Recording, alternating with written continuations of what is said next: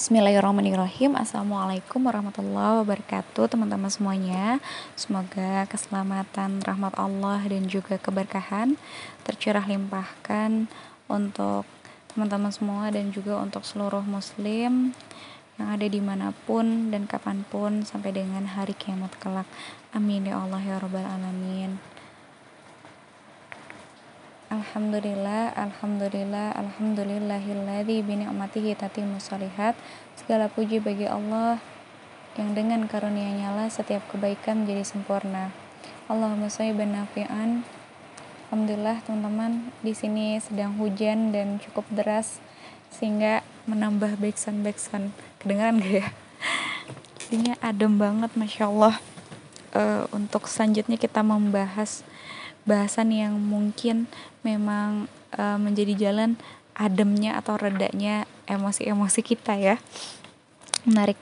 Um, semoga momentum yang tepat. Bismillahirrahmanirrahim. Allahumma salli ala sayyidina Muhammad wa ala ali Muhammad wa barik alaih. Untuk mengawali perjumpaan kita pada kesempatan kali ini Mari sama-sama kita memohon pertolongan Allah agar Allah senantiasa karuniakan kepada kita kekuatan untuk bisa terus meluruskan niat, terhindar dari niat yang salah, terhindar dari ilmu yang salah dan tidak bermanfaat, serta dari amal-amal yang salah. Bismillahirrahmanirrahim. Allahumma inna as'alukal huda wat tuqa wal afaf wal ghina. Ya Allah, berikanlah kami petunjuk ya Allah. Berikanlah kami ketakwaan, berikanlah kami kemuliaan dan berikanlah kami gina ya Allah. Kekayaan hati. Amin ya Allah ya rabbal alamin. Mari kita sempatkan doakan guru-guru kita terlebih dahulu, orang-orang yang Allah titipkan ke dalam hidup kita sebagai datangnya atau pembuka pintu cahaya ilmu sehingga kita bisa merasakan terangnya jalan-jalan kehidupan sehingga kita tidak khawatir, kita tidak takut karena kita punya cahaya iman. Insyaallah, mari kita doakan dengan keberkahan Quran surat Al-Fatihah. Al-Fatihah.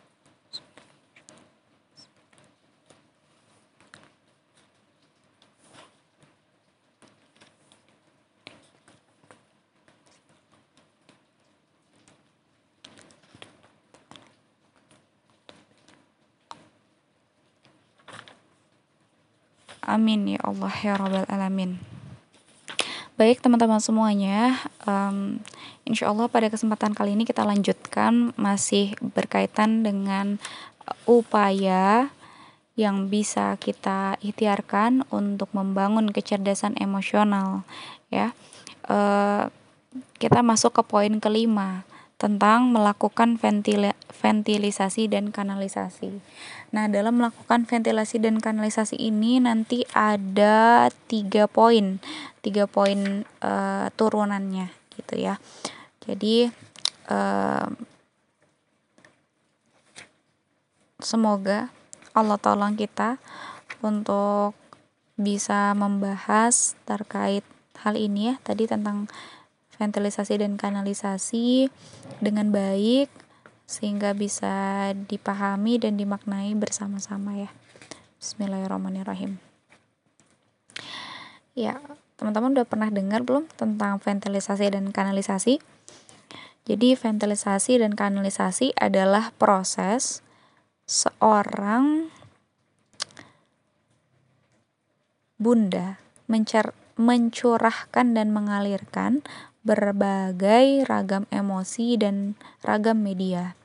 Sebenarnya nggak cuma seorang bunda ya, karena ini bukunya tentang bunda, jadi seorang bunda.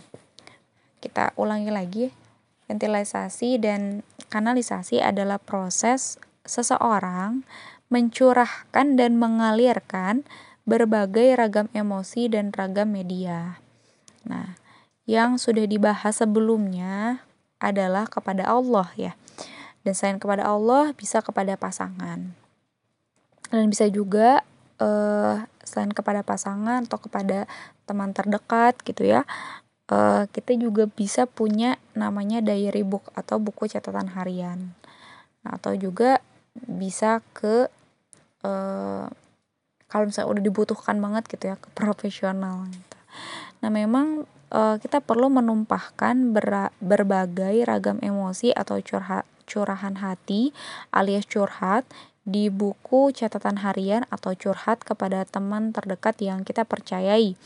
Tapi ketika curhat ke buku harian bisa eh, nggak uh, selalu berupa uh, cerita gitu ya, tapi bisa diungkapkan berupa puisi gitu ya, berupa gambar-gambar ya uh, atau berupa cerita juga gitu ya dan ya tulisan-tulisan yang sebenarnya nanti bisa diangkat menjadi sebuah buku gitu ya.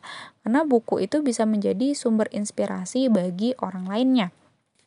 Yang dihindari adalah yang bisa kita hindari nih ya teman-teman perkara curhat itu kepada teman lain yang memang eh, lawan jenis gitu ya.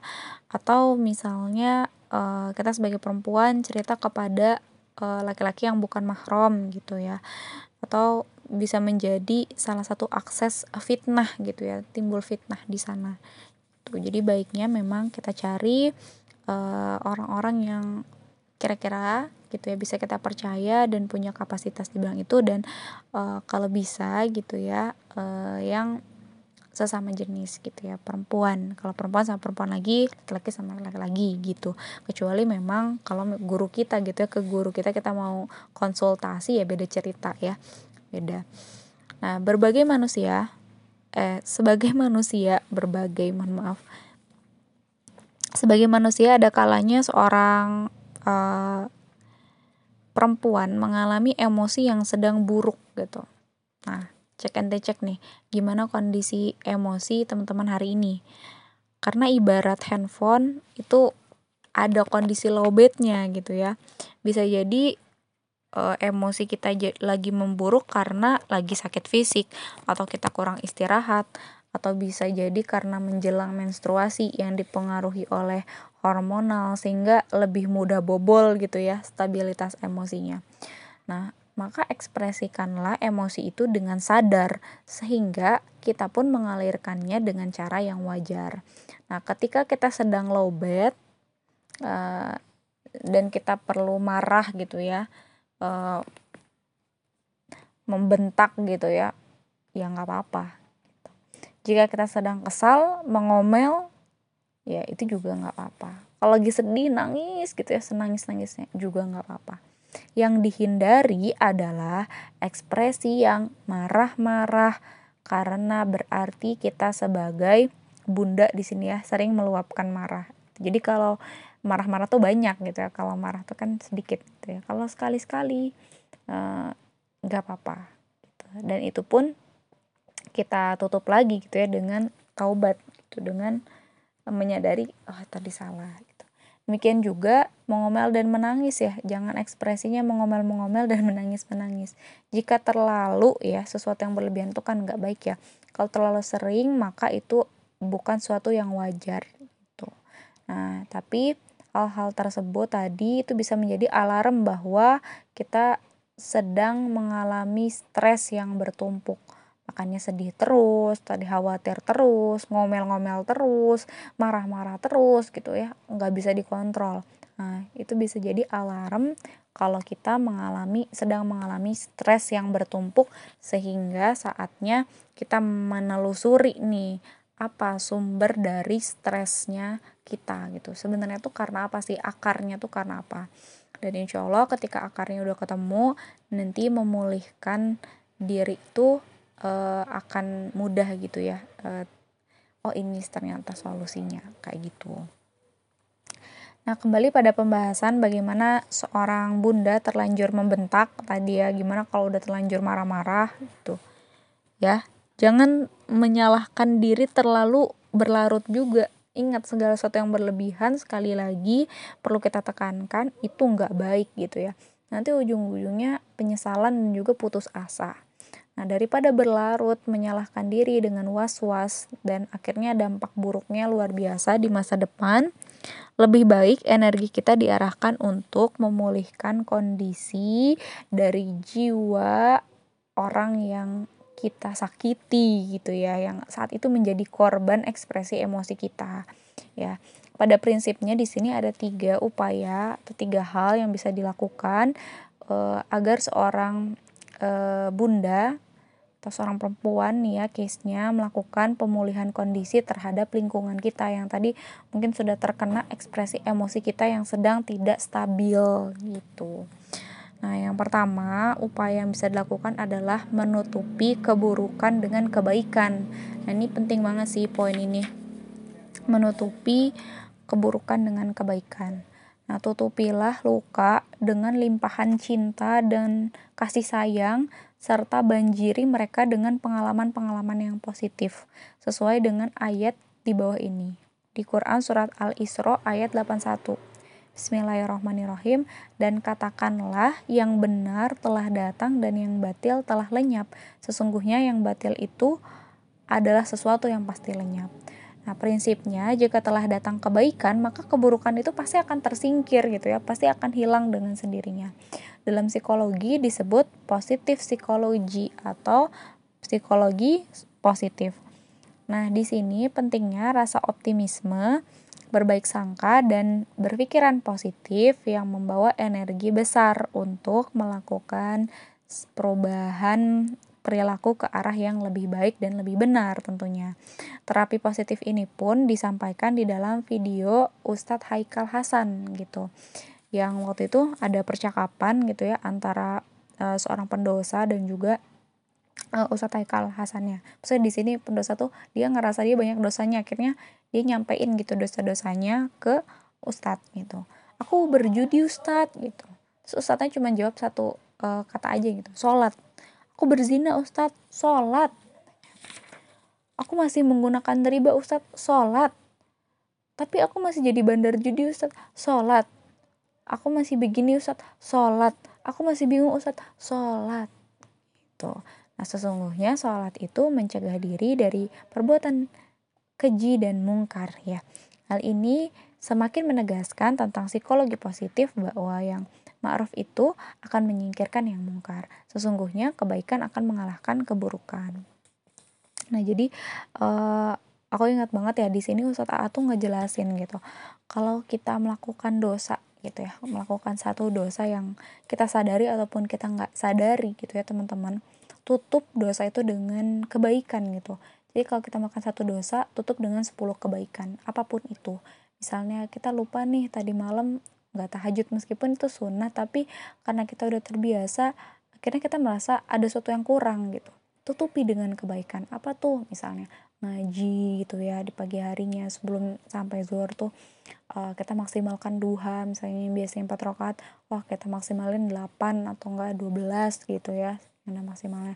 Terus juga kita bisa nyapu dengan tersenyum ikhlas ngepel gitu ya. Ya uh, bener-bener ikhlas. Nah jadi bisa menutupi satu uh, kelalaian atau kekurangan kita sebelumnya gitu. Atau misalnya kita telat bangun atau apa gitu ya. Sama kayak gitu juga. Upayakan tutup satu dosa dengan 10 kebaikan. Kenapa sih harus 10? Sebenarnya ini tuh bukan apa ya, bukan saklek harus 10, maksudnya tuh biar kita tuh selalu membiasakan gitu ya uh, optimis untuk bisa dapat lagi pertolongan Allah dengan kebaikan-kebaikan yang kita lakukan kayak gitu. Jadi kita tuh istilahnya tuh jujur gitu sama Allah kita taubat gitu. Ya Allah nyesel ngelakuin uh, hal yang kurang berfaedah misalnya sebelumnya gitu. Jadi kita perbaiki dengan uh, kebaikan-kebaikan tersebut gitu. Dan yang ditimbang ingat ya di akhirat itu kan kebaikan gitu kan. Kebaikannya sedikit atau banyak Nah, biar kebaikannya banyak gitu ya, nggak lebih baik daripada dosanya, makanya tadi itu ikhtiarkan perbandingannya satu banding 10 gitu ya. Uh, jadi kita selalu penuh dengan kebaikan gitu ya. Jadi satu kesalahan yang kita lakukan itu jadi trigger kita berbuat kebaikan lebih banyak lagi. Kayak gitu, teman-teman ya. Tutup dengan kebaikan. Nah, untuk selanjutnya uh, upaya yang kedua adalah senantiasa meminta kepada Allah. Tentunya ini ya yang penting dan sangat utama gitu. Ya Allah, jika ada yang berlebihan dari ucapan yang aku sampaikan sebelumnya kepada temanku, kepada orang tuaku, kepada lingkunganku, ya Allah, dan itu ternyata menimbulkan luka kepada mereka, sembuhkanlah jiwa mereka, ya Allah. Tutupi ya Allah, tutupi, bersihkanlah ya Allah. Jika ada yang robek, rekatkan kembali ya Allah. Kita minta sama Allah teman-teman. Luka di dalam jiwa itu memang lebih berat daripada luka di luar. Luka itu tidak terlihat tapi ada potensi. Bisa jadi itu memang ya. E, luka itu tidak terlihat tapi akan ada potensi membekas umur hidup gitu. Dan tapi tidak tidak ada yang tidak mungkin juga di sisi Allah. Mungkin kita sering ada analogi gitu kan. Ini pak ini papan nih terus dikasih paku gitu kan. Dicabut lagi gitu. Meskipun pakunya udah dicabut tapi bekasnya tuh masih ada gitu kan. Suka ada beberapa uh, orang yang menyampaikan dengan analogi seperti itu gitu. Aku dulu juga pernah menganggapnya seperti itu tapi kan bagi Allah tuh mudah banget kalau untuk kembaliin sesuatu yang tidak mungkin itu gitu. Maka pemulihan untuk orang-orang yang mungkin tanpa sadar gitu saat itu kita lukai dengan kata-kata kita mintalah kepada Allah sungguh-sungguhlah kepada Allah. Ya Allah maaf saya ingin perbaiki gitu ya. Saya minta maaf sama orangnya. Diminta tolong juga sama Allah agar Allah yang besarkan hatinya agar Allah yang penuhi hatinya gitu dengan cinta dan cahaya uh, sehingga bisa gitu ya memaafkan kita sehingga bisa penuh kembali gitu ya sehingga kita pun bisa berubah dan bisa memaksimalkan kebaikan terhadapnya seperti itu. Diminta kepada Allah ya. Tidak perlu terlalu melebay-lebaykan melebih-lebihkan. Wah ini nih luka-luka pengasuhan misalnya yang sekarang lagi banyak ya. Ah kan kalau Allah tolong kita agar kita bisa lapang gitu ya. Agar kita bisa fokus sama kebaikan dari orang tua kita jauh lebih banyak kebaikan dari orang tua atau lingkungan yang mendidik kita saat kita kecil. Itu jauh lebih banyak kebaikannya pembelajarannya. Mungkin kalau kita nggak melewati fase-fase itu kita nggak akan sekuat sekarang gitu. Karena e, keberhasilan atau kesuksesan itu hanya bisa didapatkan dengan perjuangan gitu. Dan ketika kita santai-santai kita ada lingkungan yang tidak menekan kita tidak memberikan kita e, apa ya pressure yang membuat kita terchallenge gitu ya. Jadi tantangan-tantangan tentang emosi tentang uh, kehidupan gitu. Mungkin kita akan jadi orang yang santai-santai gitu. Jadi fokuslah minta kepada Allah ya. Kebesaran hati kelapangan hati gitu yang membuat kita itu kembali pada hakikat hidup kita gitu ya. Kembali kepada Allah dan Allah yang maha menggenggam setiap hati termasuk hati kita juga. Jadi minta aja ke Allah. Insya Allah bagi Allah mudah banget ya. Bismillah. Dan terakhir teman-teman upaya ketiga di poin tentang ventilisasi dan kanalisasi e, mari meminta maaf dengan segera dengan lisan dan perbuatan ungkapkanlah rasa bersalah dan penyelesaian penyesalan kita. Sambil minta maaf kalau misalnya ke anak gitu ya atau ke adik kita kita bisa cium gitu ya keningnya kita peluk kita belai gitu ya dengan segenap jiwa raga kita. Jika tidak minta maaf langsung maka bisa jadi gitu ya saat uh, mereka sedang tidur gitu kita berantem nih sama adik kita gitu atau kakak kita lagi tidur kecup gitu ya misalnya keningnya usap rambutnya uh, maaf ya gitu tadi udah salah kakak nih udah salah gitu uh, maaf ya tadi udah berlebihan gitu uh, maafin ya sambil dibisikin gitu. Kalau dari orang tua ke anak, sayang buah hatiku, maafkan ya. Mungkin bunda tadi udah bentaknya berlebihan. Maafin Abi juga ya, tadi Abi kayaknya berlebihan. Nah, dengan dibisikkan lemah lembut, insya Allah dengan pertolongan Allah, dengan permohonan maaf yang kita masukkan ke alam bawah sadarnya, itu akan menjadi uh, jalan hal-hal tersebut tuh meresap ke jiwa gitu ya dan memulihkan jiwa itu gitu ya jiwa mereka. Dan untuk para bunda jadilah perempuan yang manusiawi gitu ya. Yakinlah bahwa uh, diri diri kita itu adalah versi terbaik sebagai uh, istri juga bunda bagi suami dan anak-anak. Janganlah merasa harus tampil seperti istri dan bunda yang oh, sempurna yang gak pernah ada cacat dan kesalahan gitu. Karena suatu musibah besar jika seorang bunda menampilkan ekspresi yang kering dan datar gitu. Kayak tiis-tiis aja lempeng-lempeng aja gitu. Nggak ada gejolak dan riak-riak emosi gitu.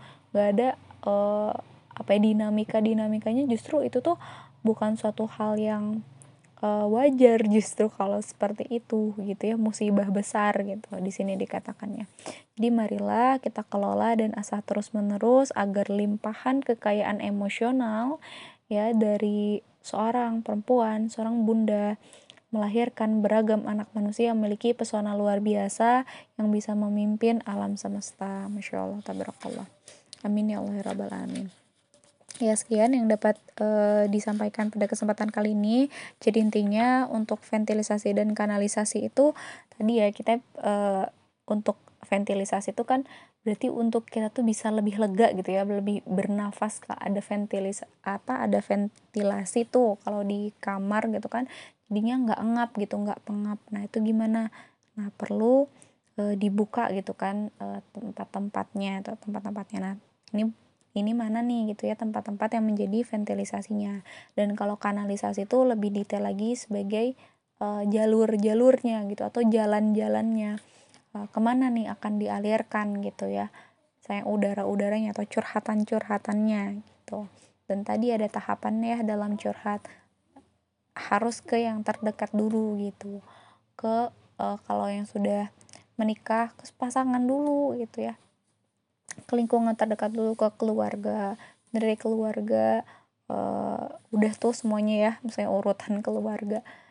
Hmm, kita lihat tapi tentunya diperhatikan juga ya yang punya kapasitas kira-kira yang uh, cocok untuk dicurhatin itu siapa gitu. Kita minta tolong ke Allah juga untuk ditunjukkan gitu siapa orang tepat untuk bisa menyampaikan hal ini untuk bisa berdiskusi tentang hal ini gitu kalau udah nggak bisa baru ke teman gitu kan. Dan itu pun di filter inget ya ditahan hal-hal yang bisa jadi jalan keburukan gitu. Tapi kita sampaikan yang kira-kira memang uh, perlu disampaikan seperti itu ke teman atau enggak. Ya paling paling paling mentoknya mungkin sampai ke profesional kayak gitu ya. Tapi dimulai dari lingkaran kecil dulu Ya sekian untuk episode kali ini. Semoga Allah berikan kita petunjuk ya untuk melakukan ventilisasi dan kanalisasi yang tepat, yang baik sehingga uh, kita bisa ini ya memaksimalkan uh, mengasah atau membangun emosi kita gitu ya sehingga kecerdasan emosi itu ter terbentuk gitu ya terbangun Sekian yang dapat disampaikan. Uh, semoga Allah terima itir belajar kita pada kesempatan kali ini. Rabbana taqabbal minna innaka antas samiul alim. Uh, mohon maaf atas segala kekurangan dan kehilafan. Wassalamualaikum warahmatullahi wabarakatuh.